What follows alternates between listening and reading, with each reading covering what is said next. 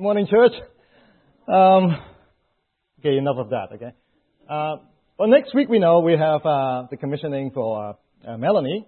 So this week, let's do a little warm up uh, because this week is about short term mission.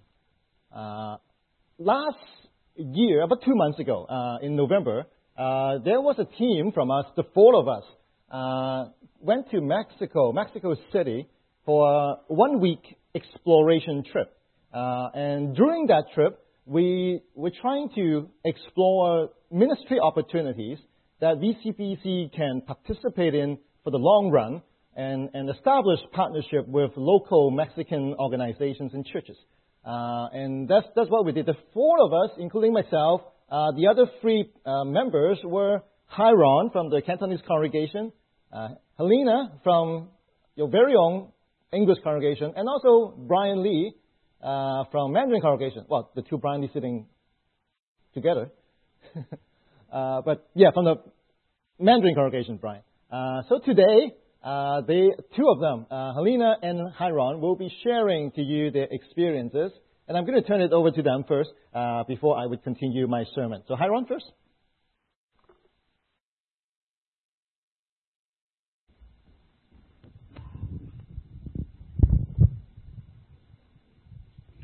Thank you, Pastor Sam. Hola, ¿cómo está? That's all I know, okay? Maybe uh, buenos dias. But uh, we went to Mexico City a, a couple months ago, and this is the uh, apparently the famous uh, plaza or the square where they call it the, the three cultures meet. Um, so I'll talk a little bit more about it later on. Well, Mexico City is actually e- very easy to get to. They're direct flights, so you don't have to change planes in Dallas or wherever. Four and a half hours flights directly from Vancouver. You'll be there. Uh, so it is, it's pretty easy. It's not that expensive. I mean, uh, we got a pretty cheap fare, 520 bucks return, except for Helena. she booked late, so she had to pay more. Uh, Mexico City is actually is quite quite an interesting city because it is uh, um, have a very slightly different culture, but it, what is different is is actually on a higher elevation. So Vancouver is, at sea level, Richmond is below sea level. Uh, if you go to uh, uh, Kunming, it's in China, it's, it's about 6,000 square feet, and Mexico City is a bit higher than that. So for me, uh, when I first went there, I felt a little bit out of breath walking up the stair. But after a couple of days, fine. So you guys will be fine, no problem. Uh, what what really amazed uh, amazed me was that it has a lot of people. Uh, Mexico City it, by itself had 21.5 million, 21.2 million people, compared to the whole of British Columbia is only 5 million. And it has a lot of beautiful architects. Like this is a uh, inside of a cathedral. So because Mexico is supposedly a, a, a Catholic-based uh, country, so it has a lot of uh, beautiful, beautiful city uh, uh, architect. Um, but they also have a lot of interesting uh, buildings. Like you see on the on on that side is the they are the very colorful houses, and then of course the La La Paz, which is the uh, the site where one of the churches is supposed to be building uh, another uh, church there, and it's actually sitting on top of the little mountain overlooking the city, uh, Mexico City. We every day we walk to the host church, uh, about ten minutes walk from the the hotel. Uh, trust me, it's safe. Okay, despite all the people saying that oh, it's not very safe in Mexico City. Um, but every day we have to walk through a tunnel. You see on on on that side, uh, and then everywhere you walk, you see little shops, street markets, people selling, like making foods, breakfast, and, and selling trinkets. Uh, stuff that I wouldn't buy, but but nonetheless, the people were buying and selling. Uh, we went to four main uh, areas of the uh, surrounding Mexico City, uh, Chimal, Chimalhuacan, which is a, about an hour drive east of Mexico City. Um, La uh, La Paz, which is another 30 minutes south of Chima, uh, And, then the other days we went to a couple other places. They're on the east and the north side of the the city. Those all the places that we visited are poor. Uh, they're not like Vancouver. They they are poor. Um, and I don't know if you have any programs uh, pictures here. But what you, what I found was they build a lot of houses in, in those neighborhoods, but a lot of them they don't have a top, and there are a lot of uh, uh, steel wire sticking out, or, or, because they, when they have enough money, they start to build a second story, third story, and so on. Uh, but generally speaking, it, it, it's a poor neighborhood. Uh, there are a number of programs that we visited after school, kinder school, primary school, and God also gave us the, uh, the uh, opportunity, the experience of actually uh, seeing the, the, uh, the Hondur- Honduras caravan migrants going into one of the, um, the stadiums, we actually we also had a tour of the stadium too. But what, what impressed me, God impressed me the most is my visit to a, a, a suburb of Mexico City called uh. If you can, you can Google online and see where it is. This actually is it's a very dense uh, neighborhood of about 74 blocks.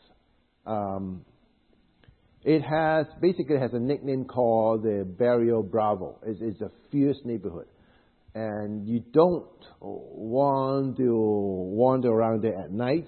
Definitely, even daytime. The, surrounding the city, you have policemen with machine guns. All right, so nighttime, I don't know. Uh, they, they, they're selling drugs and doing a whole bunch of illegal exchanges at night. Uh, but what's famous about that area is it has a street market, uh, almost like the uh, the flower garden, uh, Gai, you know, in, in Hong Kong. But except that there's a lot more people. Um, they the people doing business there, buying and selling. Uh, the Chinese and Korean own 75% of the properties.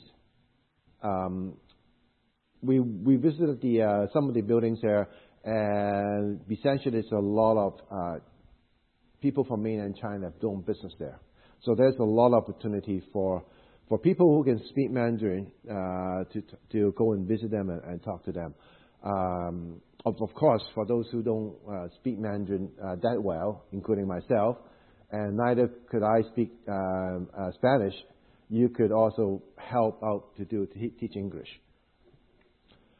But what what I uh, I not I'm not saying enjoy, but what what I feel comfortable about going there is that uh, Pastor Low uh, warned us ahead of time that don't bring any money there because you get robbed. In fact, one of the teams got robbed twice, uh, the, the prior teams. Uh, so we were do not I do not wear any watches, no jewelry, no cameras, no wallets and only bring enough peso just for the day. And guess what? I feel really good because I have nothing to worry about. you can steal whatever you want. Don't take my life. But other than that, you know, I have 20, 200 dollar peso. Take it, you know. So that, that reminds me of when we are doing, you know, living in Vancouver, we are worrying too much about, oh, what to eat, what to wear. Should I wear this Prada or, or LV or I don't know what. I, I'm not not into that. But you people, we are worrying too much about our worldly possession. But when you don't have anything to worry about, the only concentration, the only thing you ha- you have to worry about is lost soul. So I, I think you know that God gives me this this opportunity, experience that I don't have to worry about monies. I have to go there and just do what God wants me to see and do what God, what, uh, God wants me to do.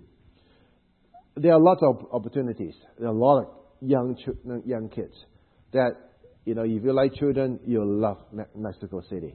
Uh, you can help out, you can teach English.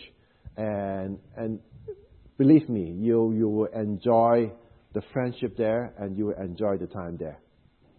Amina?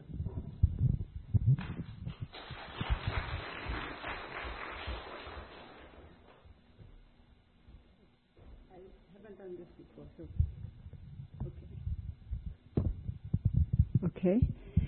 People at the back hear me okay? Uh, good morning.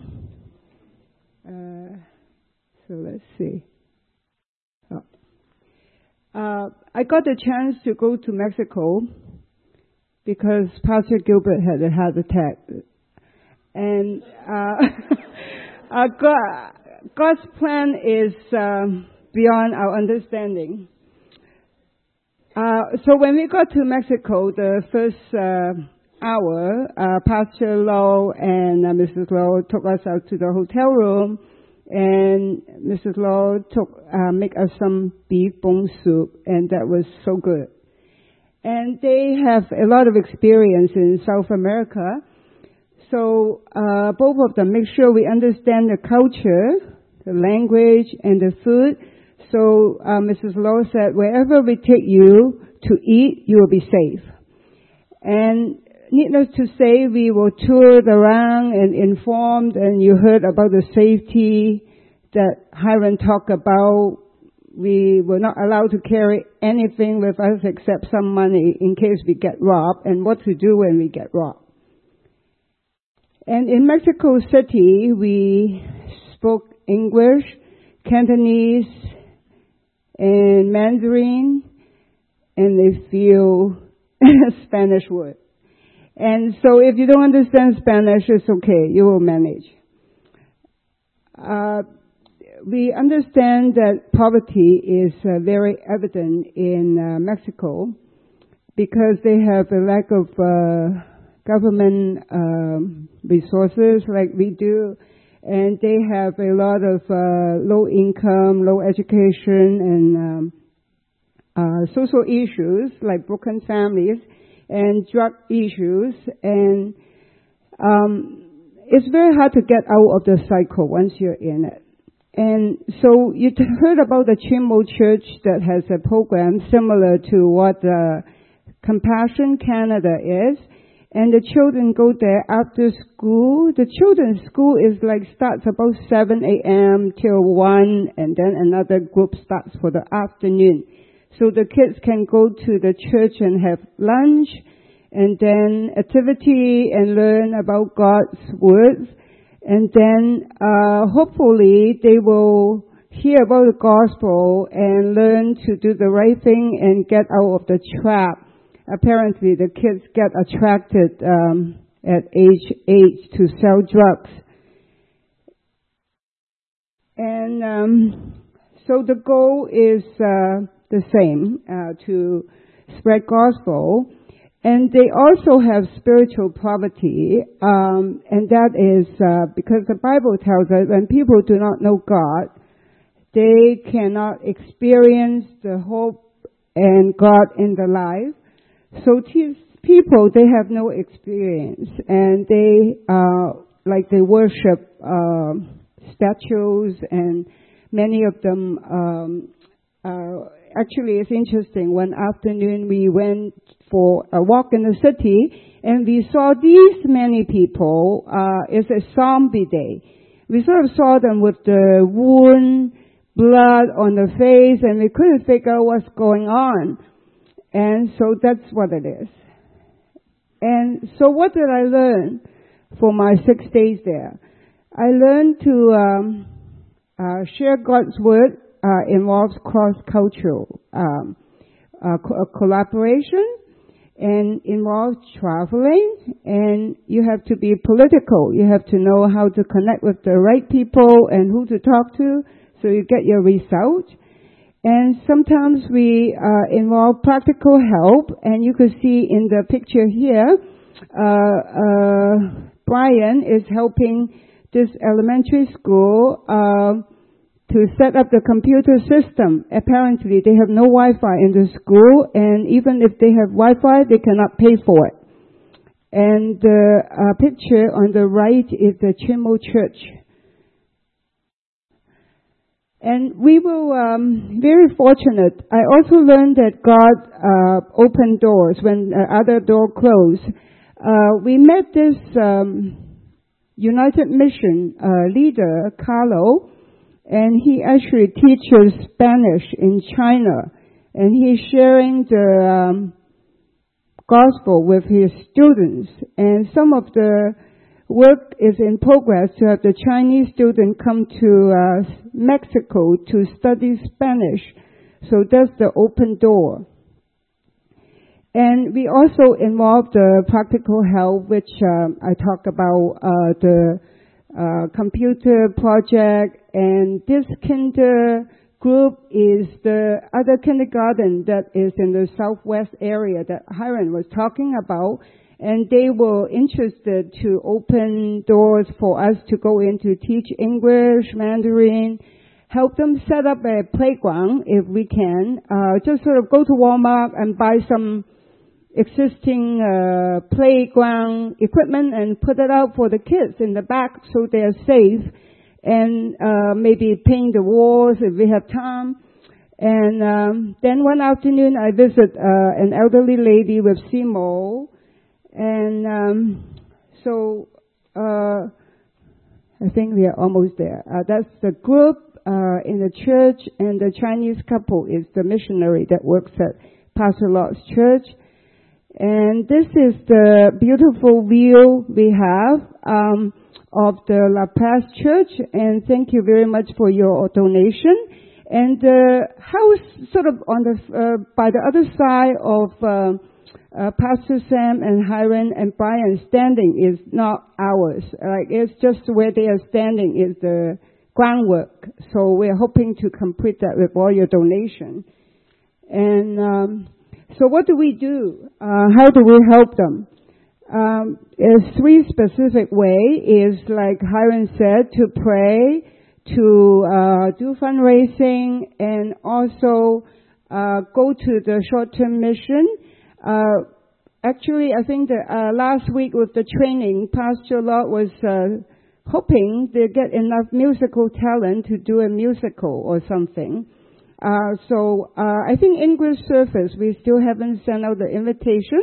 So any of you interested, uh, talk to Pastor Sam, Pastor Gilbert, or Brian, and uh, hope to see you in May for two weeks. Actually, it's very fun. Thank you.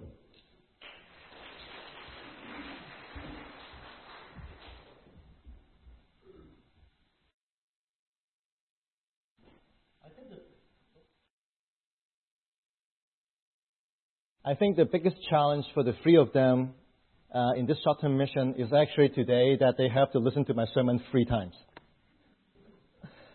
Anyway, let's take a look at some numbers. These numbers you see represent uh, the number of people participate in short-term mission trips in North America per year. From 120,000 people in 30 years ago, it has increased to over 4 million people last year, from 120,000 to 4 million.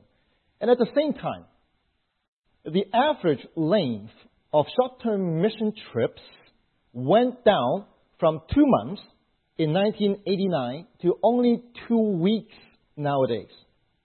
All these numbers are telling us one thing that as the world around us changes, the way we practice our faith also changes, and mission is of no exception.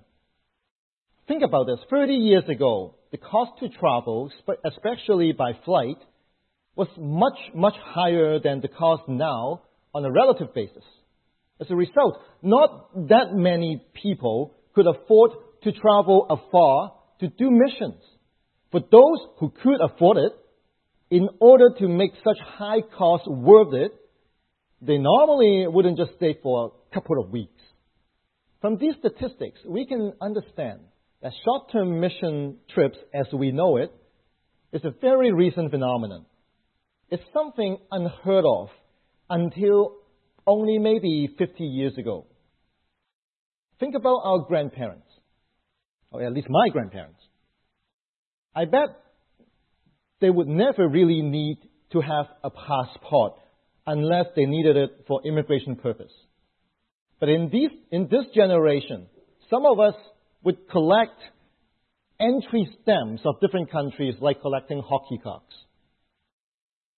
So te- technological advances have shrunk the world to a point in which somewhere that used to be used to take months to get to would now only take just a matter of hours. This has presented us opportunities to evangelize and further God's kingdom which never existed before. In the past, when the term mission was mentioned, people would normally think, think, of, think of saying permanent goodbye to families, expecting to die abroad. Mission has always meant self denying sacrifice. Like Paul. Paul spent most of his Christian life in doing missions. And he anticipated his anticipated experience shipwreck, being bitten by poisonous snake, etc. But today, the most common issue we face with short-term mission is jet lag. And it's a problem only because we got to the other place too fast that our body did not have time to fully adjust. Thanks to aviation technology, it's a small world after all. But globalization also has brought significant challenges to mission. The first impact is the confusion in motive. In the past, no one would risk their life and spend two months on rough seas only to have a vacation. But now, whether you are on a trip for business, for sightseeing, for visiting friends and families, for shopping, or for mission, the way we travel is exactly the same. We line up, pass security, go on a plane, and fly away. And because of that, when we go to short-term mission, instead of just thinking about saving souls, we might also be thinking of sightseeing, buying souvenirs, or uploading tons of exotic photos to our Instagram.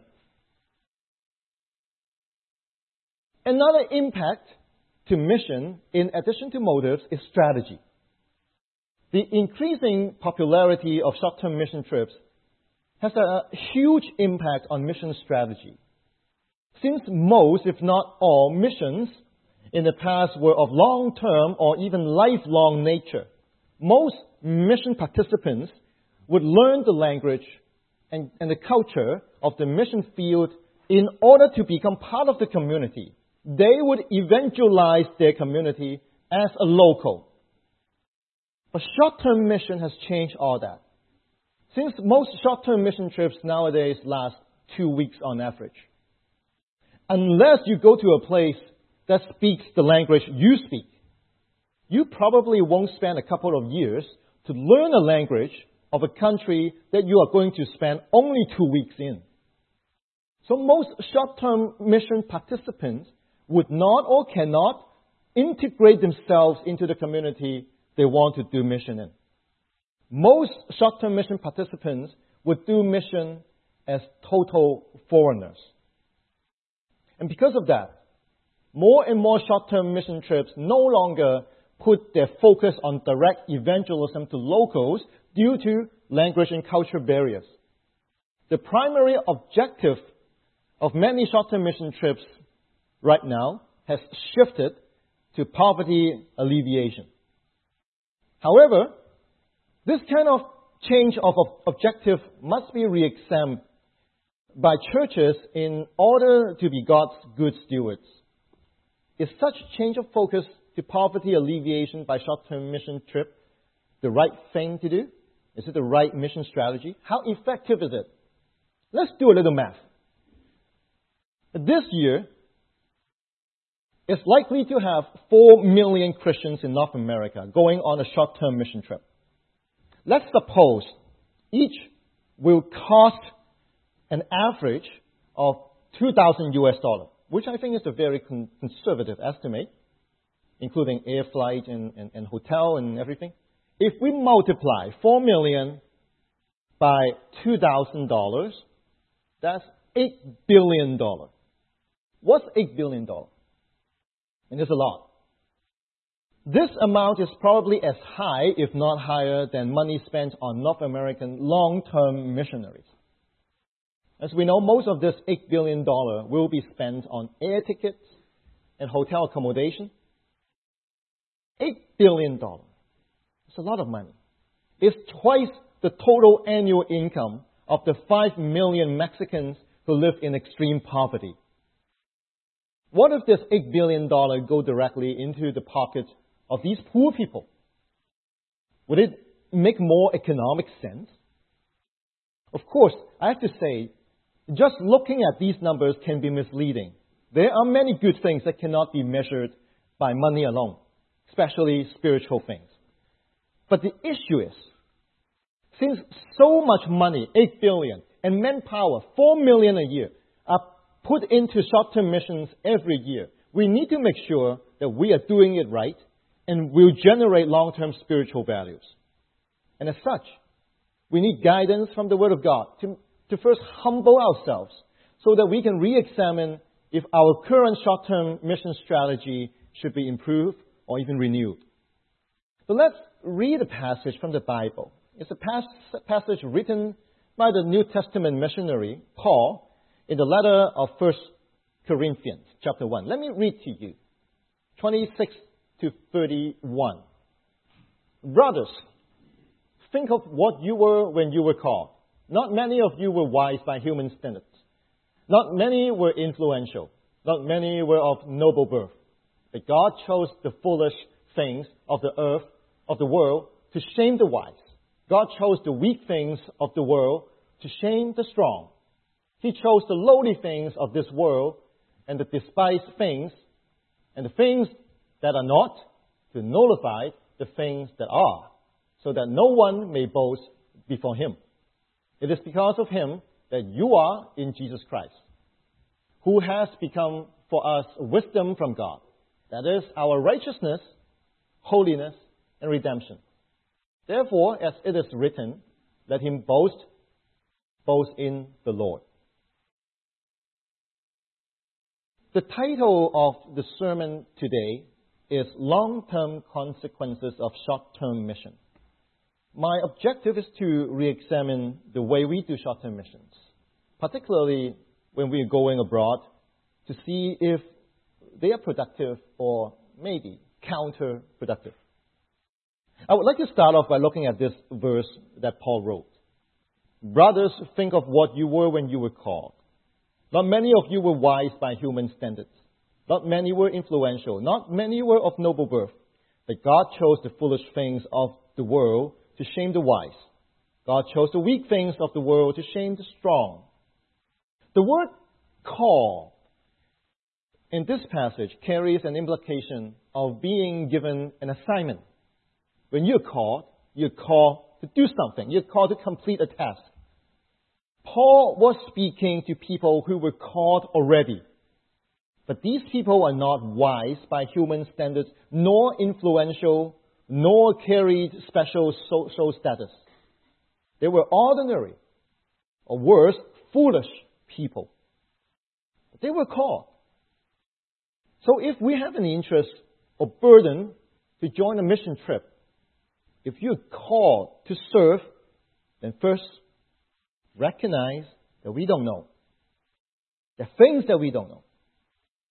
When you want to find a job in Canada, a lot of times you will be asked if you have local experience. Well, that's something we don't have when we travel to serve abroad. That's why we must first humble ourselves and examine what we are ignorant about. First, we have to put things into perspective. The first thing we need to re examine is our motives. Sometimes I heard people saying that going on a short term mission trip is a shortcut to spiritual growth. You go on a two week trip, and life will never be the same for better. That's probably too good to be true. And studies show that most short term participants would fall back to their old selves in six to eight weeks. I mean, we are back for more than eight weeks now. And no wonder I'm not missing the jugo de naranja as much now. Orange juice. Just think about the situation. The number of short-term mission participants has grown exponentially from 120,000 to 4 million in the last 30 years. In fact, most of these participants were youths and teens. If short-term mission is a proven way to fast track our spiritual growth, we should see many of these young people to become pastors, missionaries, or at least actively serving in churches. However, during the same period, we see decline in spiritual commitment and church attendance. Real spiritual growth, long term sustainable spiritual growth, happens in our constant pursuit of God's truth and commitment to serve God at home and abroad. It's a day in, day out pursuit and struggle. Now, I, I don't rule out the possibility of significant spiritual growth during a two week trip. I mean, Jesus can appear to you and you can change forever. Because God can do anything.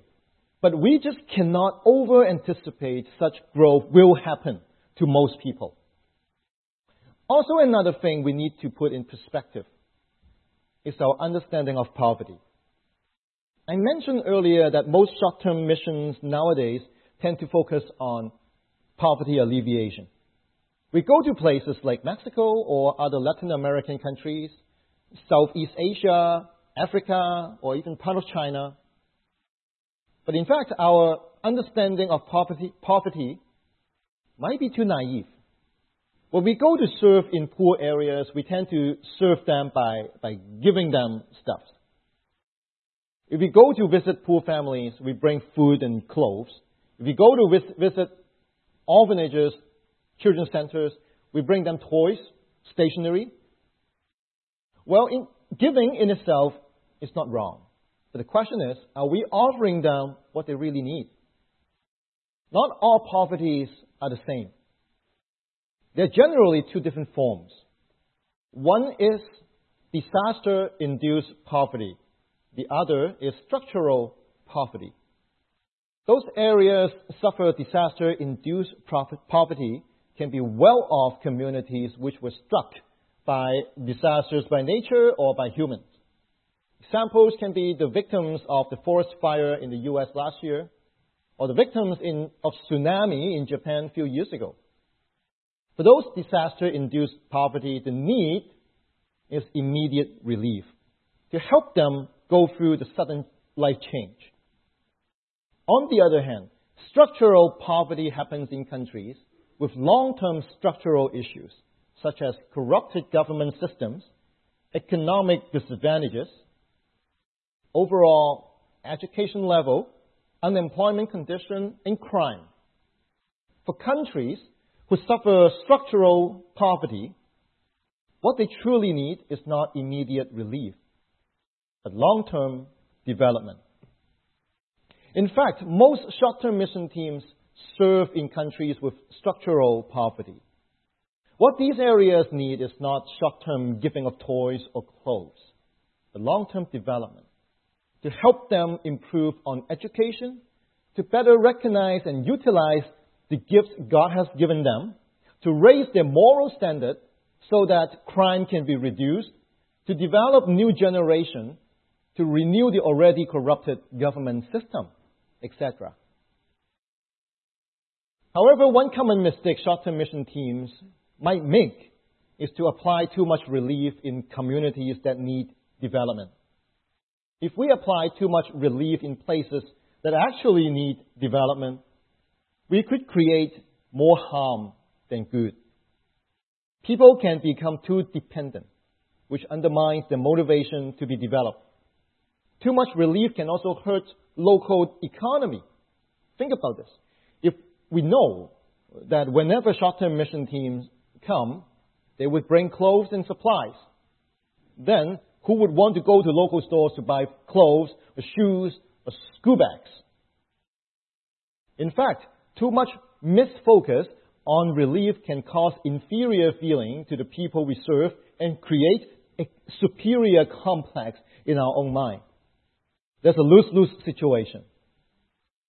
Real development happens when we do not just put our focus on what they lack. We need to also see and even focus on what they have their gifts, their talents, their abilities and skills, their own contribution to their communities in the midst of hardship.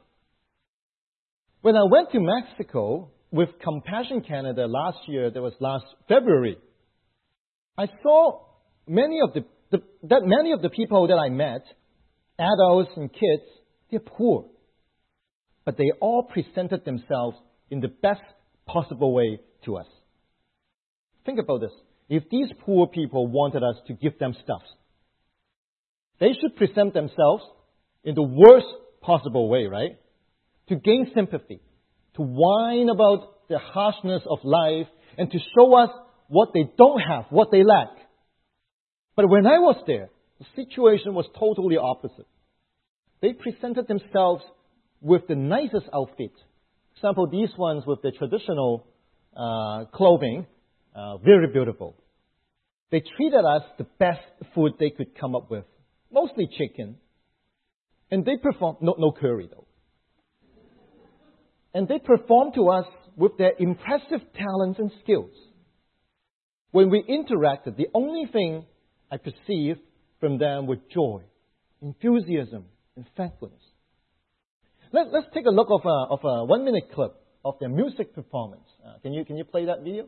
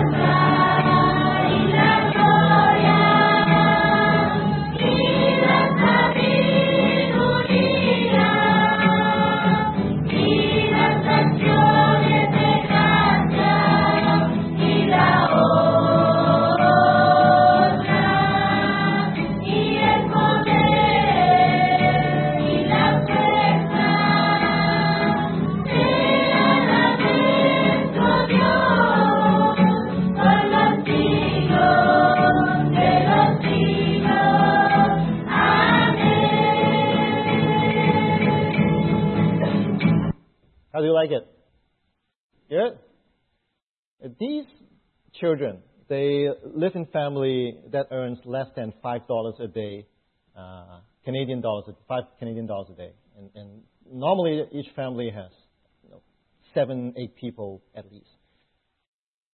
So in this experience, I learned one important lesson, and it's that God has chosen the weak things of the world to shame the things which are strong.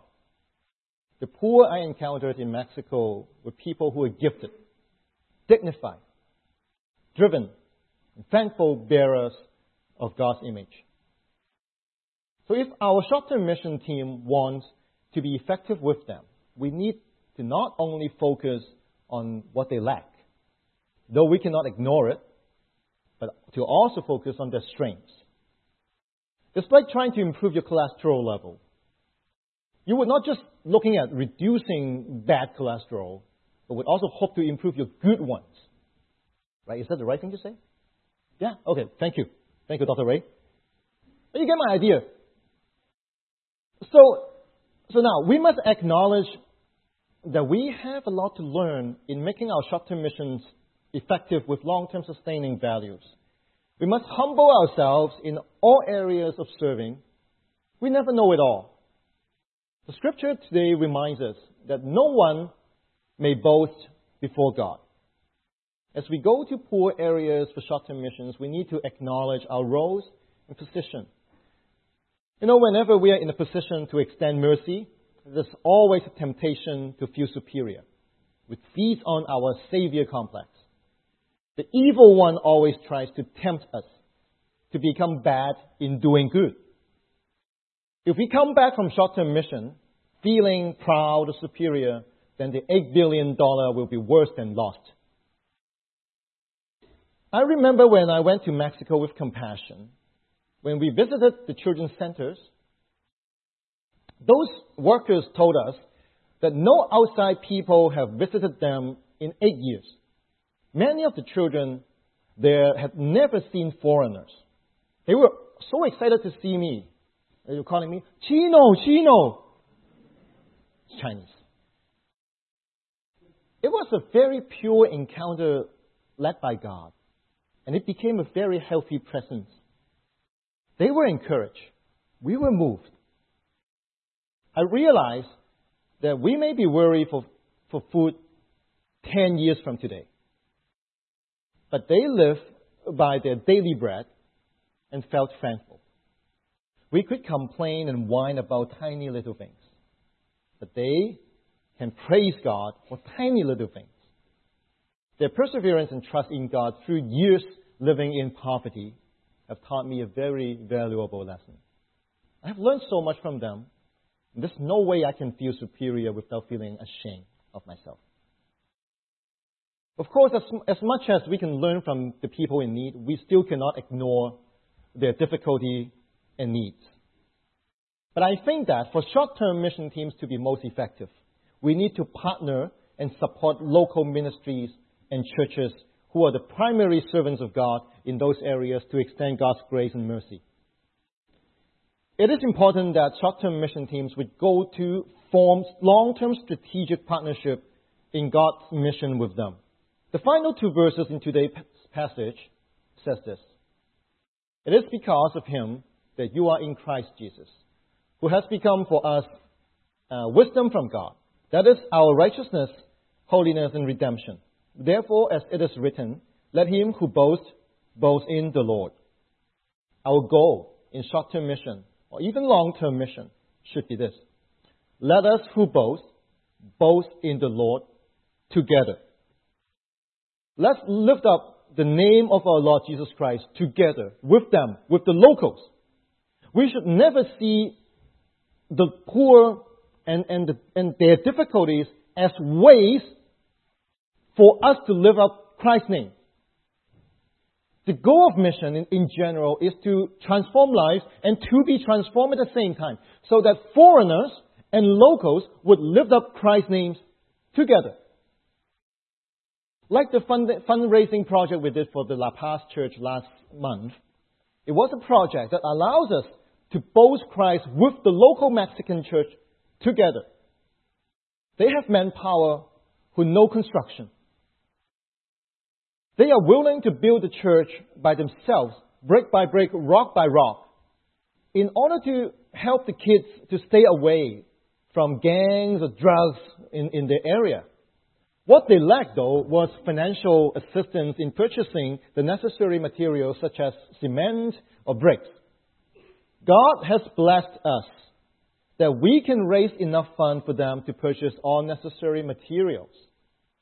But if we are to go and try to lift those rocks by ourselves, I personally know that I will probably get to see Jesus much sooner. Well, Brian, Brian can do it.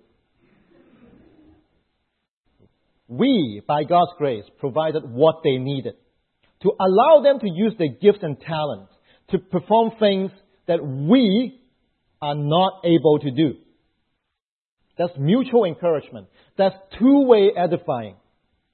In partnership with each other, we aim at boasting Christ's names and His name only together. And I think this kind of long term mutual relationship will make short term mission worthy and effective.